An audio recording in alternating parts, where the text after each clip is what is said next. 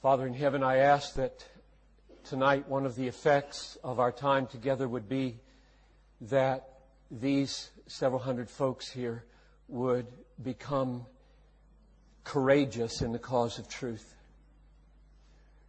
I pray that you would so reveal Christ and His promises to us and His command to us that we would not be frightened by anything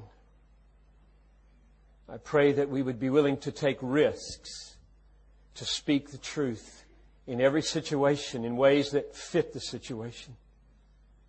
Pray that we wouldn't shirk back from saying the hard thing, the true thing, the helpful thing that someone may not think is helpful. So God, build your church tonight, I pray, with courage. Honor the memory of William Still in this regard, I pray. And above all, magnify Christ. In His name I ask it. Amen.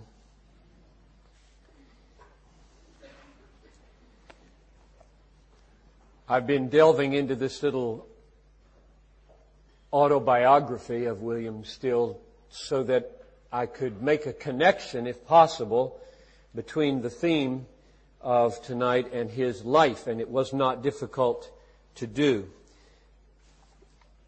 I don't know how many of you know that uh, he served the church in in uh, Gilcomston, South Aberdeen, for 52 years, and he was known for his expository, Christ-exalting, word-saturated ministry. But it was not always so when he came, there was another agenda on his mind and heart. So let me read a few paragraphs patched together so that he can tell his story and then you'll hear the link between his story and tonight's message. There was no question about it. This is page 114. There was no question about the burning zeal in my breast as I began in Gilcomston South in 1940 5.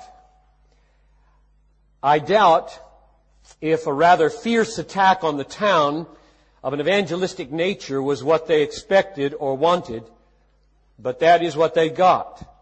And I did fill the kirk, or kirk, or however you say that, to overflowing by the use of redemption songs and fiery evangelistic sermons, which soon set the town agog. That went on for 18 months, which included visits to the town and to Gilcomston of various evangelists, including Billy Graham and Alan Redpath. However, I gradually came to the conclusion toward the end of 1946 that there was something vastly superior about the systematic exposition of the scriptures to the evangelistic ministry. It was obvious that the necessity for maintaining a high level of novelty was too time consuming and was taking up too much of our energies.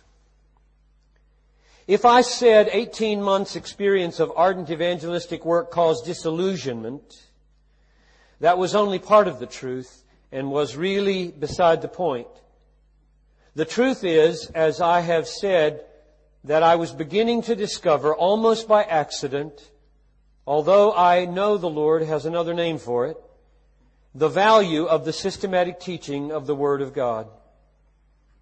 And as that took grip of me in the pulpit during the latter days and months of 1946, I saw that a commission was given to me which was to be my task for the rest of my life, rather than that of superficial evangelism, which alas, leaves so much of the glorious Word of God untouched. Therefore, one of the most humiliating experiences of my life had to be endured in those early months of 1947. Indeed, within a couple of Sundays, I lost a popular following and had to content myself with a far smaller constituency of attenders since the numbers which at first crowded our church building largely disappeared. It was as sudden as that. The cry went up, He's finished already.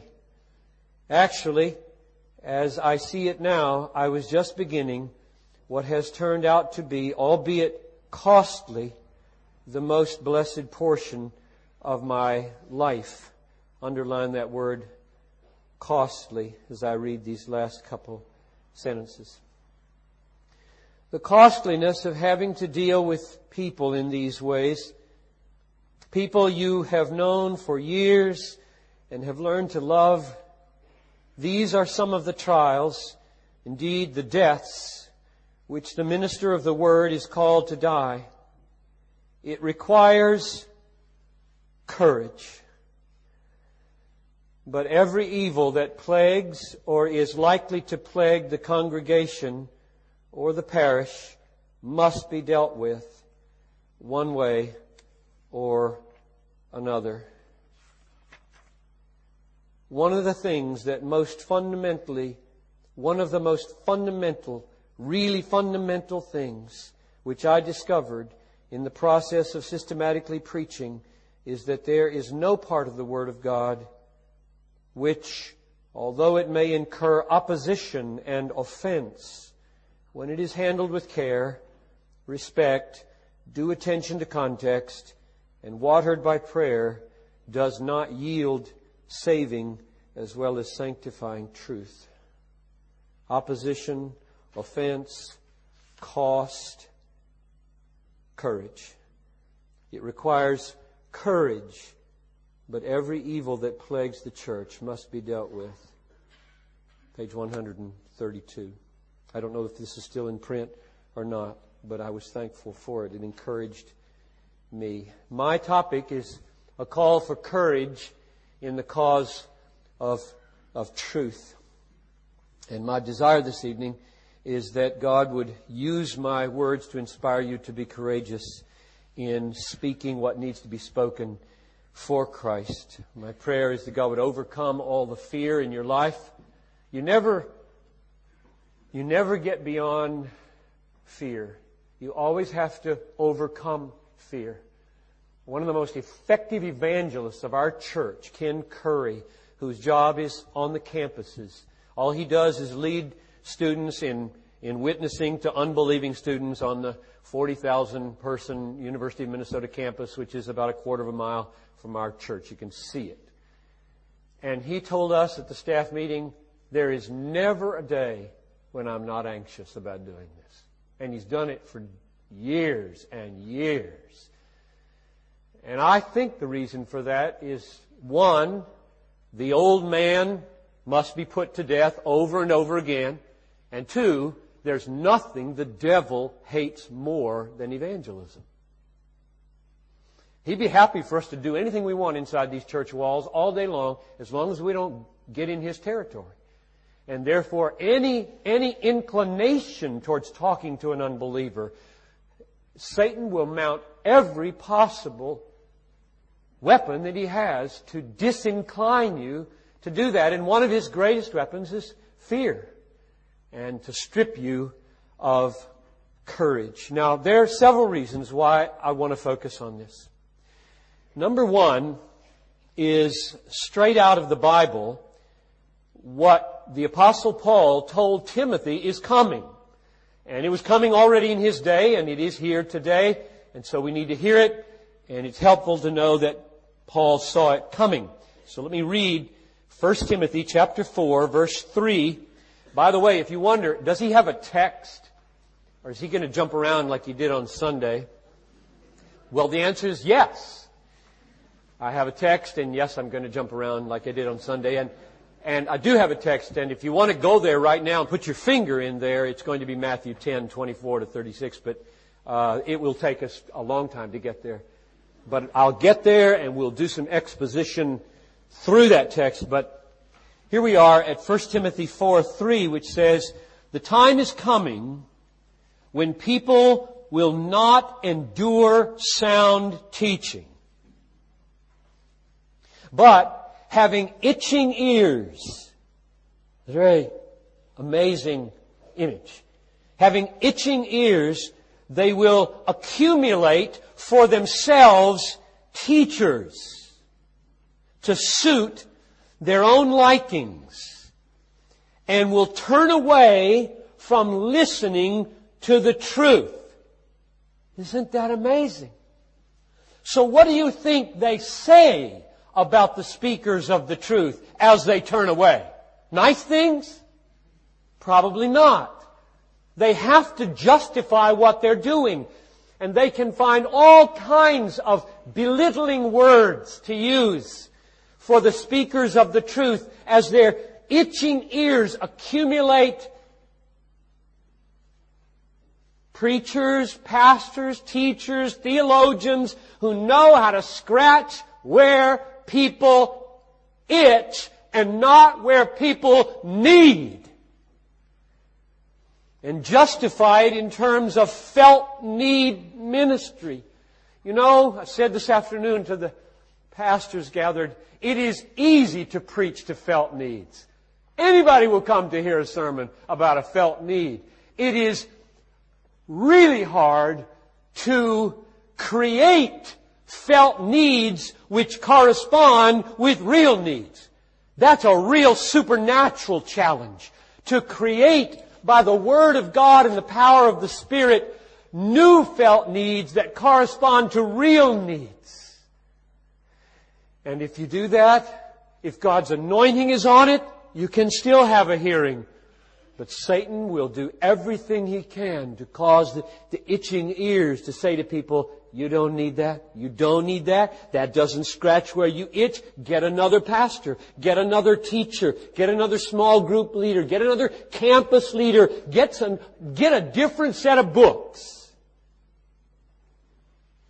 And you can get a book that scratches any itch you have. So that's my first reason for addressing this issue if Paul is right, and of course he's right, the time has come when people will not endure sound teaching. And if they won't endure sound teaching, then when they hear sound teaching, wanting to justify themselves, they have to belittle sound teachers. Otherwise, they look bad. I mean, it looks bad to walk away from sound teaching. But it looks smart to walk away from foolish teaching. And therefore, you've got to label sound teaching foolish teaching in order to stay sane and to have people like you and think you're smart. So since this is here, it's going to take courage to go on teaching what is sound. That's reason number one. Reason number two for why this message is a burden to me is that we live in a day of, I think, increasing, though it's hard to imagine it sometimes increasing, increasing relativism and subjectivism. Different names are put on it, like postmodern and post-conservative and post-Christian and post-propositional and so on. Here's what I mean by relativism. I mean the assumption that there is no such thing as an absolute, what is true and right and good and beautiful for you may not be true and right and good and beautiful for me. It is relative to your perception and relative to my perception and there's no valid arbitrating objective external criterion that can decide which one of us is in accord with something out there called truth. Truth with a big T. True truth. As Francis Schaeffer used to call it. Most people do not at least uh, in their heads and pragmatically think there is such a thing. We desperately don't want to believe in such a thing. Because if you believe that there is a true truth outside of you objectively, then you've got to bring your life into conformity with it, which means certain things about you might have to change. And the essence of sin and fallenness is that we want to be God. We want to call all the shots ourselves. We don't want to bring our lives into conformity with any objective standard in the Bible or anywhere else. And therefore, I want to have a bubble of absoluteness about myself. And in that kind of context, to speak statements like, you must do this. You should do this. You ought to do this. Those kind of sentences are going to encounter a good deal of opposition. And what I mean by the word subjectivism, I said relativism and subjectivism, is that in this world of relativism where what's true for you is true for you, what's true for me is true for me, the subject, that's the word at the center of subjectivism, the subject, namely me, I, the subject, am God. I decide in my little bubble of absoluteness and autonomy, I decide what's true for me. You can't tell me what I ought to do. Get out of my face. I have my life to live and you're not gonna intrude your morality in there. To get these statements like imposing morality and so on. So we live in that kind of a world, relativism and subjectivism, and it is very, very unpopular to come into that world speaking words like, all authority in heaven and on earth belongs to Jesus Christ. Go therefore and tell everybody in all the nations they must forsake all that is not in accord with Christ submit themselves to Him, bow the knee to King Jesus, and keep all His commandments. That's a very unpopular thing to say, which is the last thing Jesus said before He went back to sit down with His Father on the throne of the universe. So, those two reasons, and here's a third. There's a lot of confusion about humility.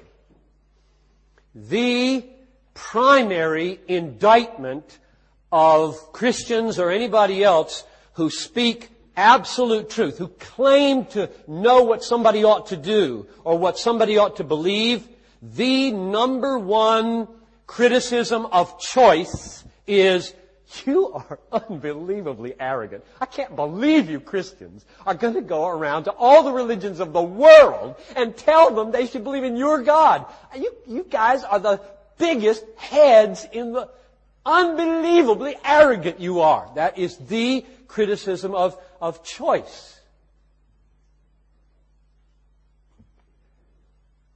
The only way in that situation to be humble is to doubt. So there's a huge confusion. Humility has come to be identified with uncertainty. And the only humble stature, the only humble demeanor is, I'm not sure. If you say, I know whom I have believed, and I am persuaded that He's going to keep me, and He would keep you if you yielded to Him, that is identified with arrogance. Let me give you a, a practical illustration of this. I printed this out just before I came from uh, my own website because I forgot to bring it with me. And so I went back. I said, "Oh, I gotta have this. Gotta have this." So I, I found it and printed it about 30 minutes ago in my hotel room because uh, I couldn't remember all the details of what happened back in, in uh, 1999. In 1999, um, in America, the Southern Baptists, very controversially, that's, that's the biggest denomination in America, about 15 million people, and they're having their annual meeting right now. Uh, I, am not part of them. I grew up in the Southern Baptist Church, but I belong to another group now. They decided that they would uh, muster the whole church to pray for the conversion of Jewish people. Can you imagine such arrogance? And it hit the front page of every major paper in America. The arrogance of these Southern Baptists to muster 15 million people to pray that Jews would change their religion, would be the way they would say it, to become Christians. Incredible. So, uh, in our newspaper in Minneapolis, they picked up on this and they quoted Abraham Heschel, well-known Jewish theologian from previous generation, to this effect, quote, Christians must abandon the idea that the Jews must be converted. Close quote. This idea, Heschel said, is, quote, one of the greatest scandals in history. So the Jewish people are saying one of the greatest scandals in history is that Christians believe Jews must be converted to Christ. Confess Christ as their Messiah, crucified, risen, coming to rescue His people.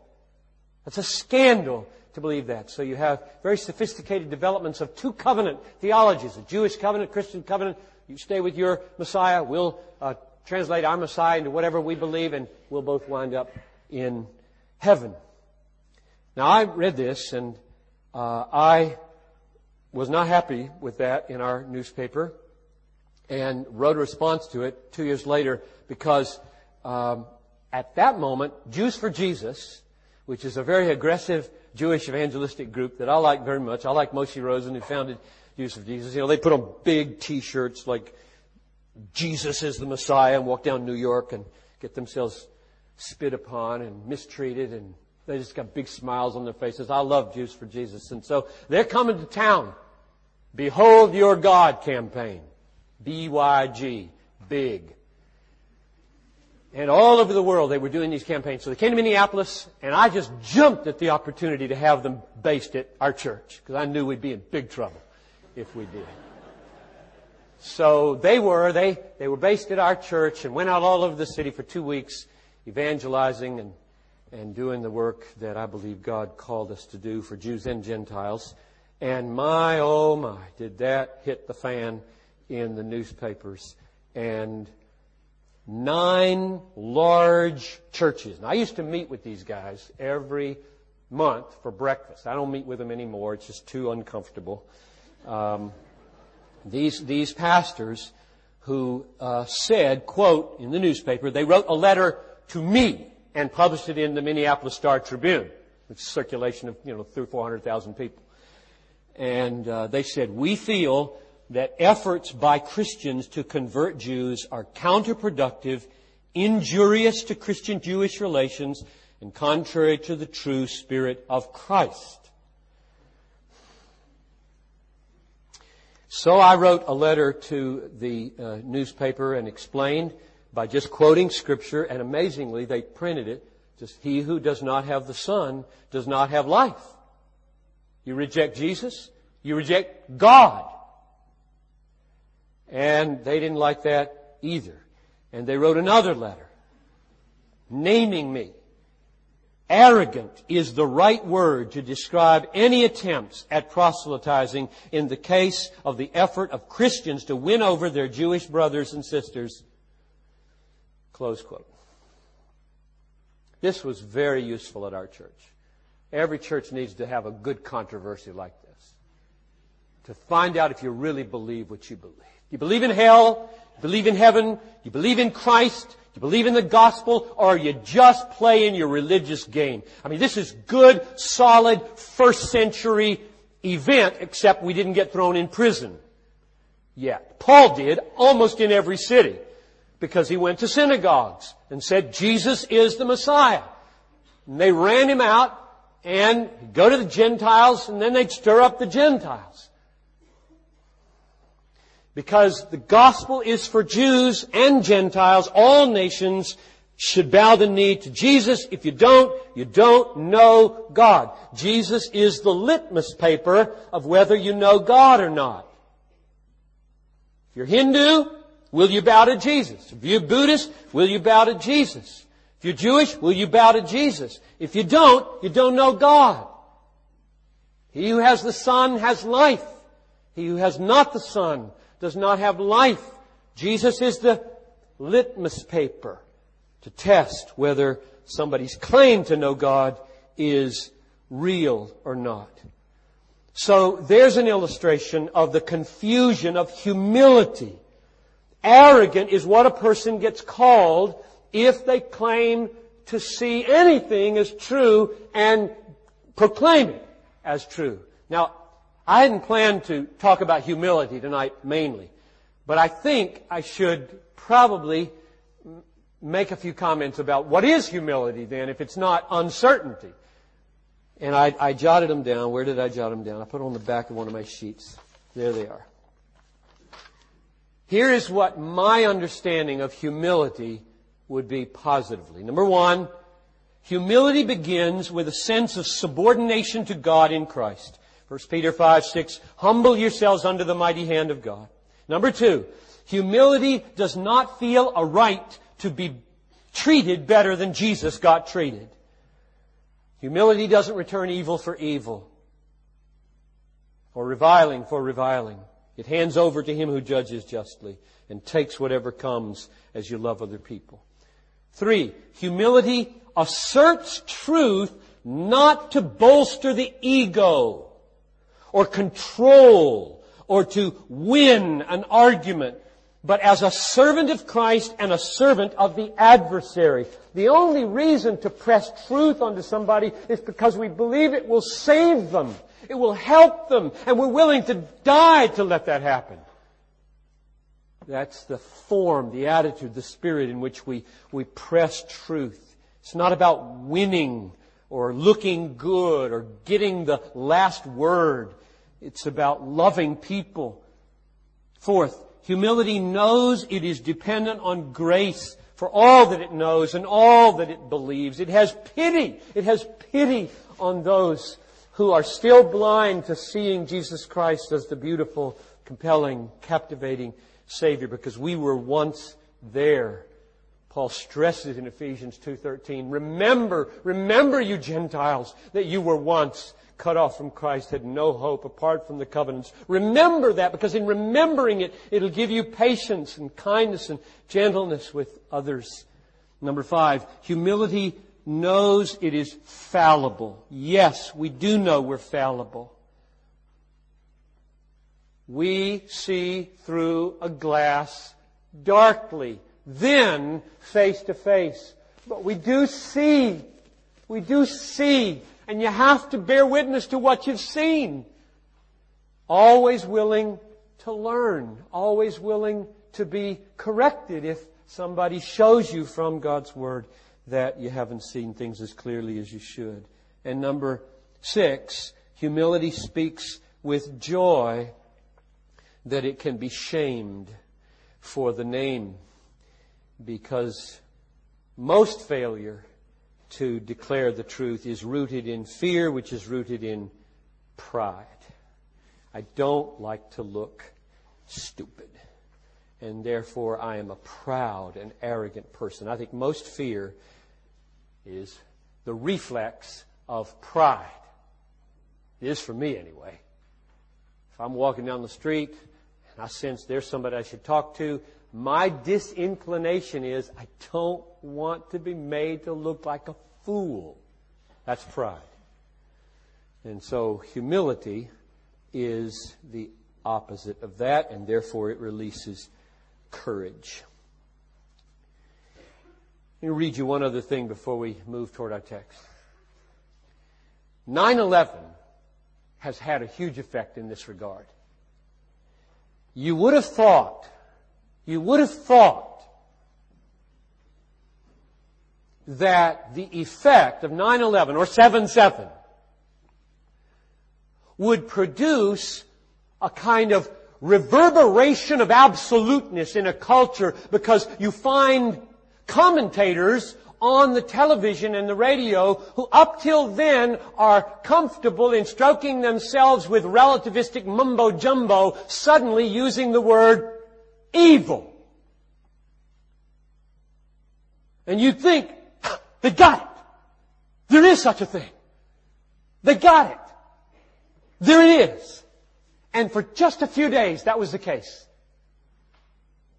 Just a few days. Now, let me read you this amazing. This is from um, Douglas Wilson. This is uh, he's a pretty controversial fellow in Moscow, Idaho, in the United States, and uh, now and then says something really provocative. The push is already on. In the aftermath of September 11 tragedy, and in the wake of the impressive American military action in Afghanistan, you can tell how old this is. We are hearing different voices calling for a domestic intolerance of every form of intolerance. Conservative Christians will find themselves under increasing pressure to deny the uniqueness of Jesus Christ. We will be allowed to keep a tiny Jesus, but not permitted to affirm that he is King of Kings and Lord of Lords. Any claim to uniqueness on behalf of the Christian faith will be called, as it has been already, an American form of Talibanism. The reasoning goes this way. The thing which made these Muslim fanatics so dangerous is not that they believed a lie, as we would hold, but rather that they thought they knew the truth. To these folks, truth is clearly the enemy. Truth is the adversary. Truth flies planes into skyscrapers. What would our nation do if a man came to us claiming to be the truth? We would do the same thing we did the first time. We would crucify him. In other words, for a moment, for a moment, there seemed to be some illumination. And then Satan massively co-opted the event to say, what happened there is what you get everywhere people claim to know the truth. Taliban knows what's true. Christian know what's true. Watch out for both of them.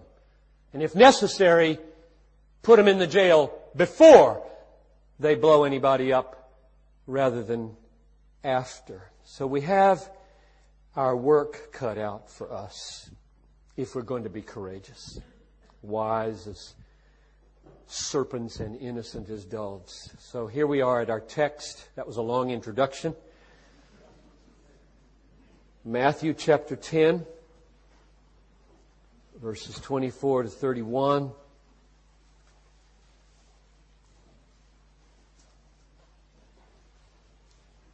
This is Jesus. And I believe his agenda here, I'll tell you what I think the main point is before we get there. His agenda, his main point is don't be afraid. Speak what I tell you and don't be afraid. So, starting in verse 24. A disciple is not above his teacher, nor a servant above his master.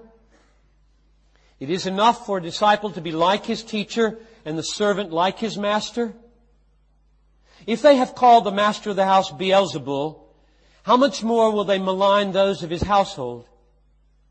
So, have no fear of them.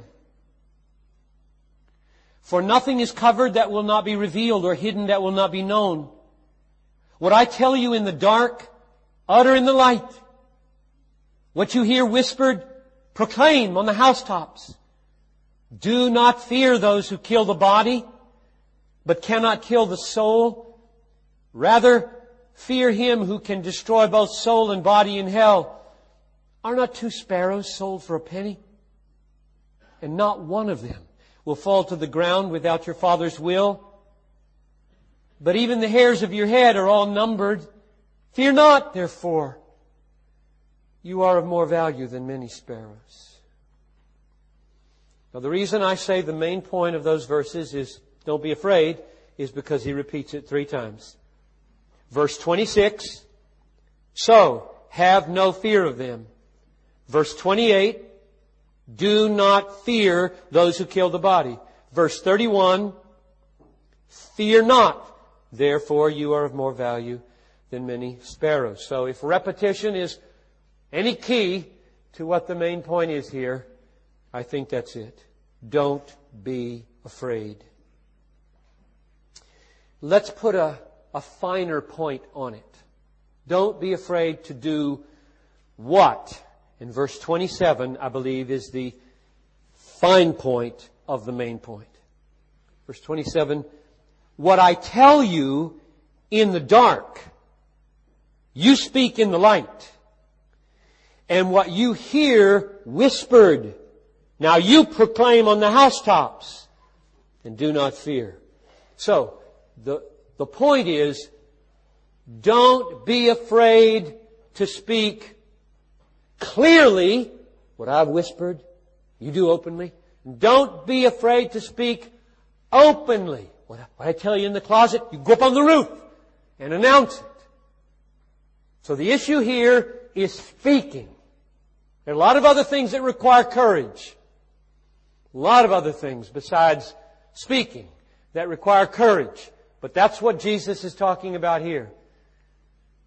To open our mouths and say in public with one other person or a thousand other people what you know you have seen of Him in the Word of God in your study or closet or bedroom. So the main point, don't be afraid. Clearly, openly say what you've been taught by Christ, or put it positively, be courageous and speak the truth. Now, the rest of this text, all of it, is motivation. That's why I chose it. All the rest of this text, every line in the rest of this text is to help you not be afraid. And there are five arguments. And I want to just point them out to you. See if you can see them with me as we walk through the text. And they won't take long. Number one. Notice the word so, or it may be therefore in your text. And if you don't have a so or a therefore in your translation, get a new translation. Because the Greek oun is really there and ought to be translated as something. Verse 26. So, or therefore, have no fear of them. Now you know that every time you see a so or a therefore, something was just said. Right? Something has just been said and you're drawing an inference out of it. You say something, I'm hungry. Therefore, I will eat. The therefore means there's a reason given and I'm drawing, I'm going to eat. Now what went before? Let's read it. If they have called the master of the house Beelzebul, how much more will they malign, how much more those of his household? Therefore, have no fear of them. Now, Jesus means for us to infer and experience fearlessness because of what he just said in verse 26. Does that work for you? Didn't obviously for me when I first read it. That argument did not work for me. Let me read it again. If they have called the master of the house Beelzebul, how much more will those of his household get into trouble? Therefore don't be afraid. That doesn't work. it should be, therefore be afraid. So I'm, I'm not God. I don't treat the Bible like that. When I don't get the Bible, I get under it. I don't get over it and say, Bible, you make no sense. I'm not going to believe you anymore. This is where meditation and thought and reflection and prayer and labor and if necessary reading commentaries to help you. So I'm going to say Jesus makes sense. My brain is the problem, not Jesus. And the longer I thought on it, I think now it does make sense. So let me, let me see if I can help you see it. I, if this were a class, I'd get you to show me what you see and maybe I would learn a thing or two, but there are too many of you to do that. Here's the way I understand this argument for my fearlessness and your fearlessness. If they call the master of the house, he's picturing a house here, and, and he's the master. He's the head of the house. If they call the master of the house Beelzebul, how much more will they malign those of his household? Meaning, if you are getting maligned, you're in the house, probably. Does that work? I like evidence that I'm in the house. I like evidence that Jesus is my master. I like the feeling that I'm in the same boat with Jesus. That argument starts to work emotionally for me. That if I'm getting in trouble by humbly, meekly, lovingly telling it like it is, I'm with Jesus. I'm in the house. And I've got a householder who's gone before me, and yes, I expect to be treated no better than he, but oh, I want to die with him so that I might rise with him. So I think that's the way the argument works. That, that household idea is, if they treated me that way, my household members are going to be treated that way. Therefore, don't be afraid of that. It confirms you're in the house. That's argument number one. Here's argument number two. Notice the word, just, just a few words into verse 26 the, the little word for. Now for, I hope that's there. If it's not there, you got a problem with your version. For or because is the logical opposite of therefore. That means an argument is coming. A therefore means the argument went before, and a for means the argument is coming after, so that's where we have to look for it. Let's read it. So have no fear of them, for, don't be afraid of them, for Nothing is covered that will not be revealed or hidden that will not be known.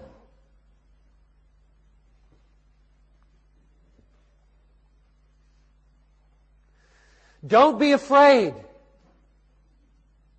Hidden things will be known. Everything hidden will be known. Nothing that is covered will not be revealed or hidden that will not be known.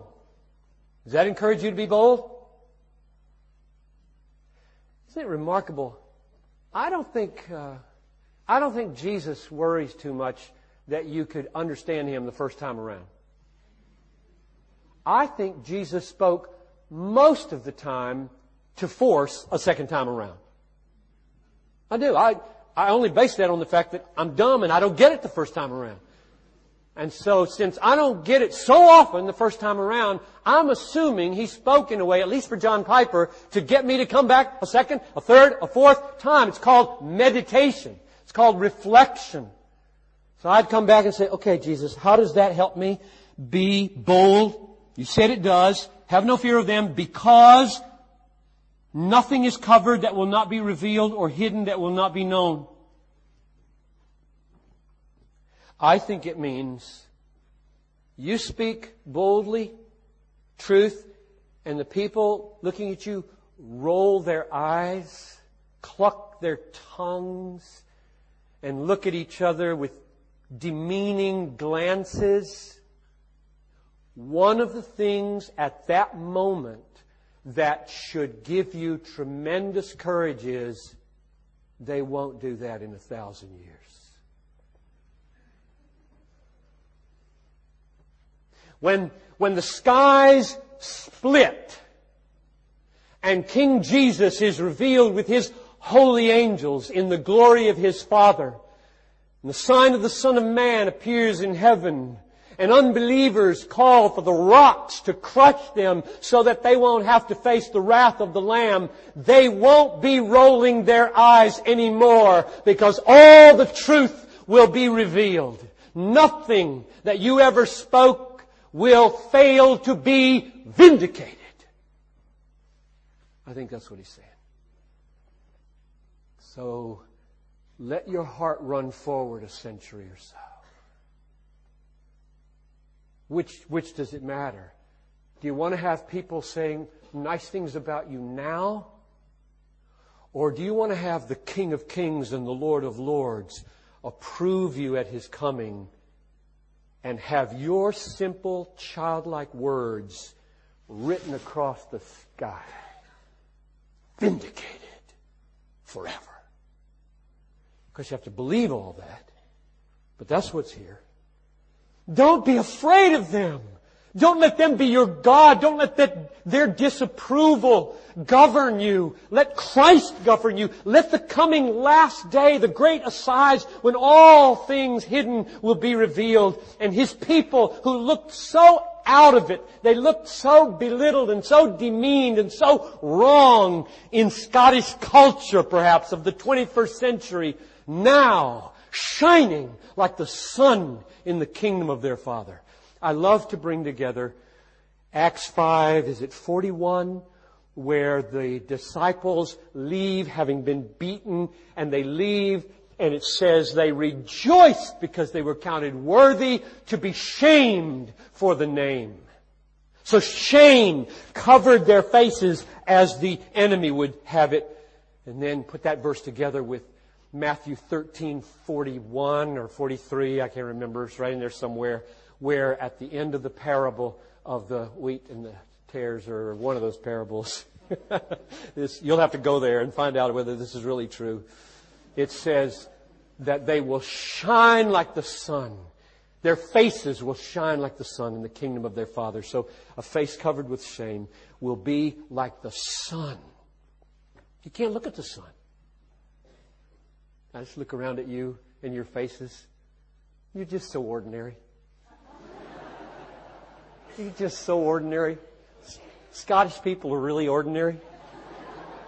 There aren't any other kind of human beings than ordinary. And I just try to imagine each one of you in the kingdom with a face so reflective of the glory of God that I can't look at you directly any more than I can look at the sun. C.S. Lewis said, I would be tempted to bow down and worship you if I saw you. Everybody you meet on the street out there, Lewis said, is a potential God or a potential demon. The one you will shrink back from because of the horror that they are in hell, or the other you will be tempted to bow and worship because of the glory that they are in heaven. That's coming. You're going to be vindicated someday. You don't, that should keep you from huffing and puffing and belittling anybody. If God has approved, you don't need their, their approval. You can just love them. You can lay down your life for them. That's argument number two. Here's argument number three. Verse 28. Do not fear those who kill the body, but cannot kill the soul. I preached a sermon on this one time, and I gave it the title, Fear not. You can only be killed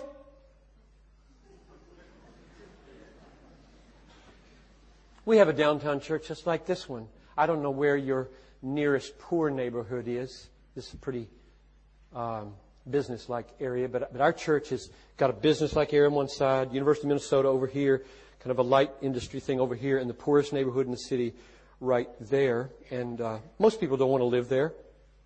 A lot of our people live there. They choose to live there. You can get used to be able to get cheap houses there, um, but it's dangerous.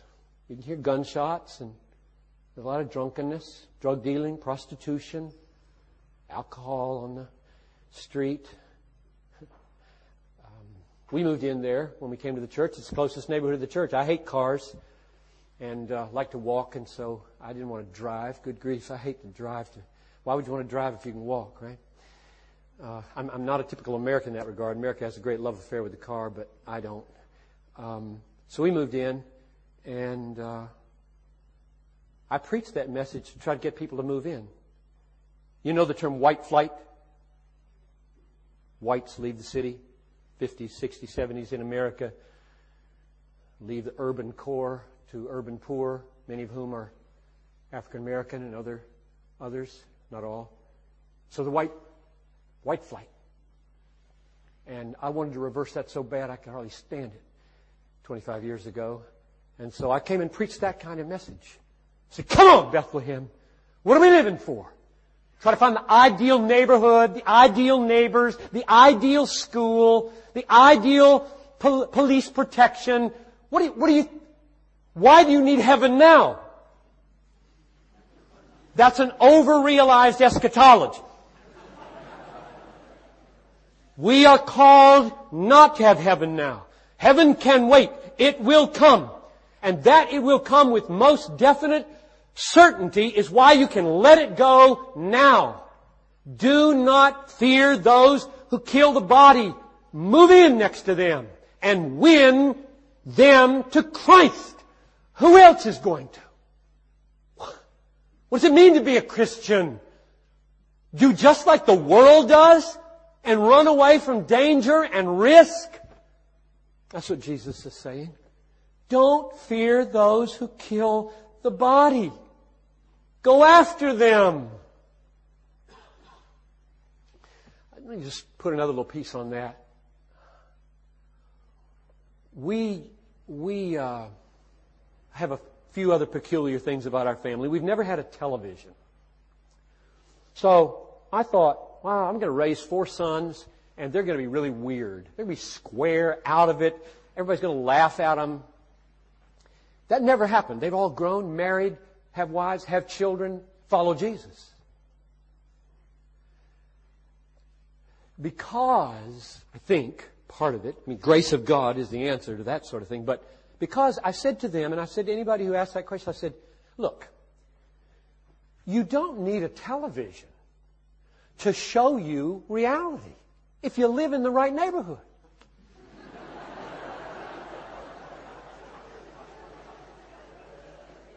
Why wouldn't you just, instead of watching the evening news, go out and watch the evening news? Do you hear it? I can be there before the police get there. My boys saw me pull men off of women, trying to rape them in my front yard. They saw me go out and try to get the, the drain spout that they yanked off our house and were banging each other to pieces in the front yard. That's the way they grew up. They were very savvy. They were streetwise. Nobody at their schools thought they were out of it. TV watchers who lived in the suburbs were out of it as far as my boys were concerned. They thought it was, in fact, they became way too prejudicial in that regard. They liked inner city types and became prejudiced against the suburb types, which is sin coming out no matter what you do. So I preached that sermon because of that text. Fear not, you can only be killed because that's what he says. Do not fear those who kill the body. That's all they can do. They can't kill the soul. So don't be silent. Speak, no matter what it might cost. That's argument number three.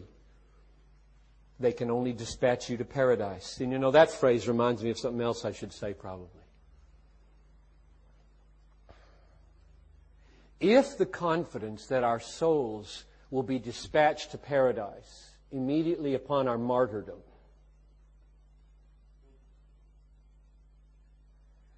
is what sustains us in fearlessness, how are we different from terrorists who blow themselves up outside falafel shops in Baghdad, killing eight women and children? And how are we different? And the answer is we don't kill. We die.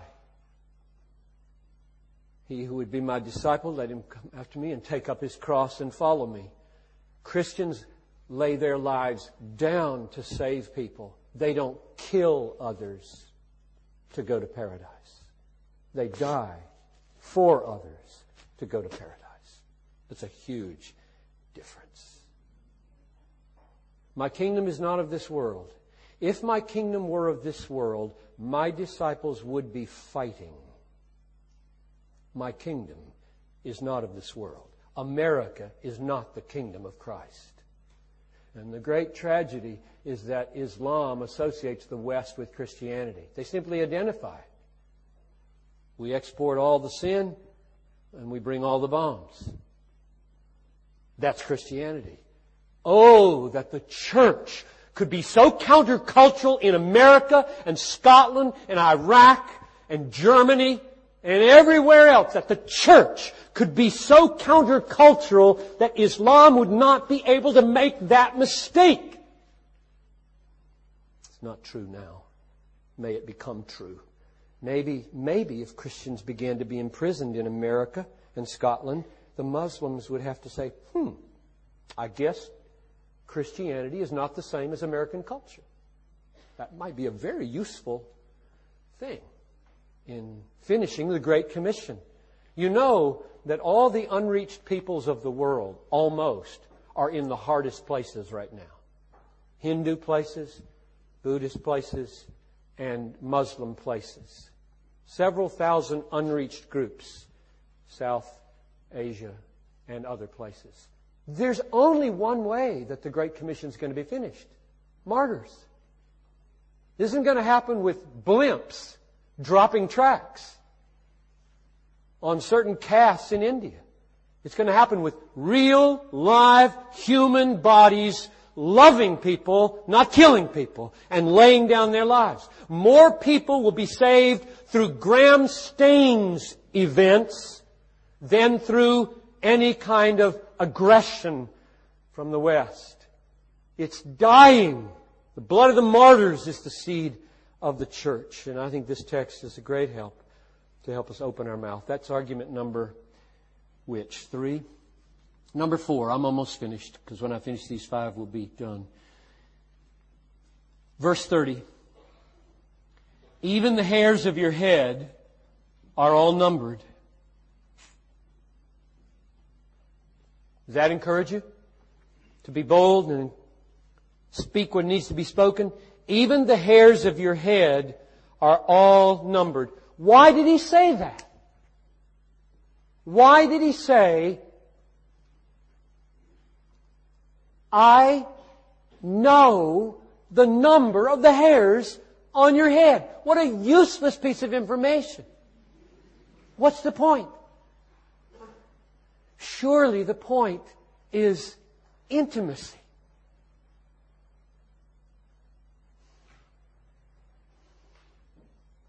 The point is to count hairs, you gotta really get up close and tie little ribbons around them or you count them twice.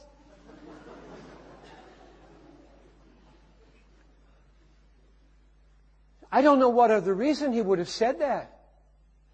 Except to say,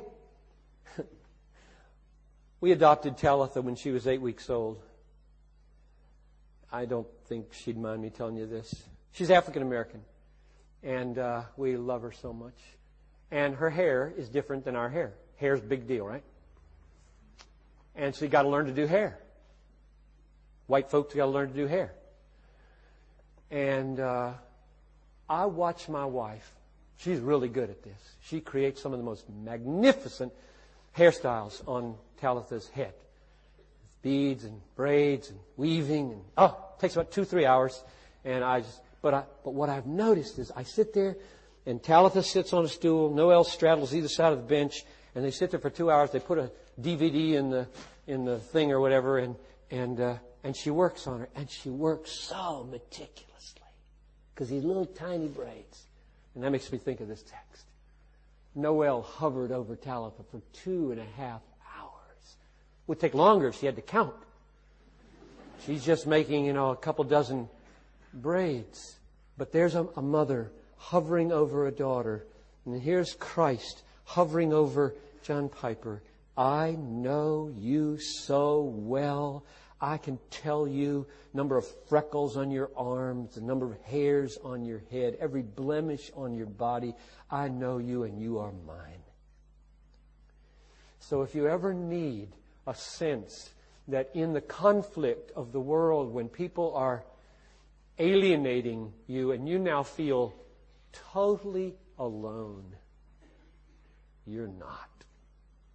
You're not only not alone, you are intimately known, cared for. That's argument number four, as I see it in the words, even the hairs of your head are all numbered. Final argument. This is a combination of two verses, 29 and 31, to see the whole logical development, but uh, let's read 31 first. Verse 31, you are of more value than many sparrows. Now you might think, that, that's a good enough argument right there. But, but it's better. It's better when you put it together with verse 29. Not one of them, these sparrows, not one of them will fall to the ground without your Father's will.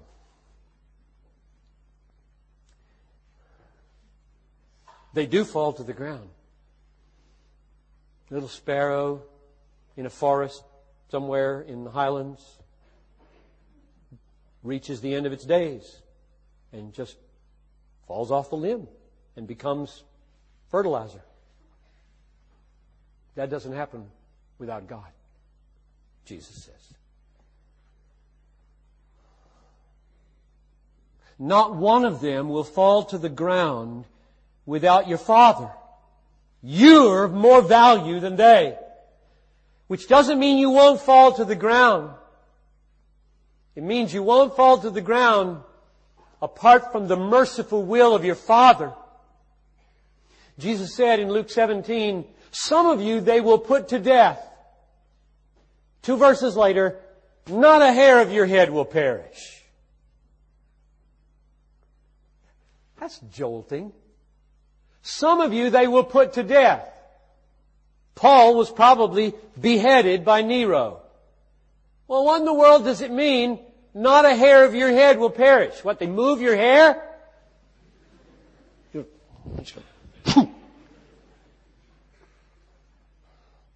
Not a hair of your head will perish when they put you to death. Means, I know the number of hairs. You're more valuable than sparrows. Nothing befalls a sparrow that I do not ordain and therefore I am with you and I will catch your precious head. I will mend you in the resurrection. I will take your soul into my embrace until that day. You are never alone. Be courageous. Walk into that Colosseum and speak my word. Maybe it would be good to close with a, a little story from John Paton. Um, John Paton, I think, is from here, isn't he? Here, meaning Scotland. Um, and he went to the New Hebrides about 150 years ago, and he went to the island of Tanna with his bride. They'd just been married. No Christian had ever walked on this island before. There were about 4,000 natives and they were totally uh, pagan and cannibalistic. Two missionaries had been eaten on another island nearby some years before, and he's taking his new bride onto this island. And uh, within six months, she died. No, no. Get my timing right here. Let's leave the time out. Within a year or two, uh, she had a son, a little baby, and she died. And then the baby couldn't live. So the baby died. He dug the graves for his wife and his baby with his own bare hands and put them and said, I would have gone mad had not the Lord been with me. He stayed on that island, I believe, four years. One, one or two people to Christ who became a devoted servant. And then there was an uprising to kill him and to drive him off the island and his friend was willing to risk his life to show him a path of escape. Now, many times, John Paton had walked right into the middle of conflict, risking his life to say to factions that were warring with each other, lay down your arms. This is not the way God wants you to live. And they had not killed him. But now all of them had united to come kill him. So he discerned that this was time to flee. Sometimes you stand, sometimes you flee. Just like the Apostle Paul stood and sometimes went into a basket over the wall. So he began to escape, and they were gaining on him, and his uh, friend said, The only way you're going to escape is to climb this tree, be totally silent, hope they don't see you. When they're under, you come down and go over there, there's a boat, and you'll be able to go to another island. He climbs the tree, and he sits there, and I think I'll just close our time together by reading what he wrote. Because what he wrote later about his feelings in the tree. Because you talk about fear. Totally alone.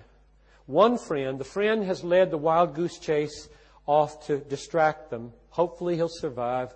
And you're there, and they might at any moment look up, and then you will be killed and eaten probably. I mean, could you be more afraid than that?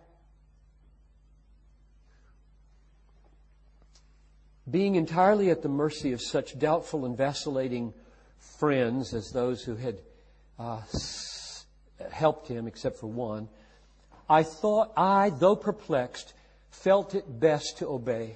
I climbed into the tree and was left there alone in the bush. The hours I spent there live all before me as if it were but yesterday. I heard the frequent discharging of muskets and the yells of the savages. Yet I sat there among the branches as safe as in the arms of Jesus. Never in all my sorrows did my Lord draw nearer to me and speak more soothing to me in my soul than when the moonlight flickered among the chestnut leaves and the night air played on my throbbing brow as I told all my heart to Jesus. Alone, yet not alone. If it be to the glory of my God, I will not grudge to spend many nights alone in such a tree, to feel again my Savior's spiritual presence, to enjoy His consoling fellowship. If thus thrown back upon your soul, now this is His closing exhortation to you. If thus thrown back upon your soul, your own soul, alone, all alone, in the midnight, in the bush, in the very embrace of death itself, have you a friend that will not fail you then? I don't know who you are tonight. But it is possible for you to be freed from fear. You may not be a believer. You may not know anything about that experience. He's saying, and I'm saying to you, have you a friend? Have you a friend like that? who in the clutches of death and danger will so minister assurance and confidence and hope to you that you can rest as in the arms of God Almighty. You can have a friend. Jesus says, Come to me, all you who labor and are heavy laden, and I will give you rest. Take my yoke upon you and learn from me, for I am meek and lowly in heart, and you'll find rest for your souls. My yoke is easy, and my burden is light. All authority in heaven and on earth belongs to me. Go make my disciples. Baptize them in the name of the Father and the Son and the Holy Spirit. And lo, I'm going to be with you. I'll be with you to the end of the age. That's all we need in order to overcome our anxieties and to speak what He once spoken. Father in heaven, would you work this in me? I want to experience this even as I walk home tonight. I want love to abound for people and courage to give me the grace to speak where there needs to be a word of grace, salvation, hope, correction, rebuke, guidance, encouragement. And I know that I speak for hundreds in this room. We want this text to come true in our lives. Would you come and do a fresh, deep work tonight to create courage and broken-hearted boldness in the cause of your truth. I ask it in Jesus' name. Amen.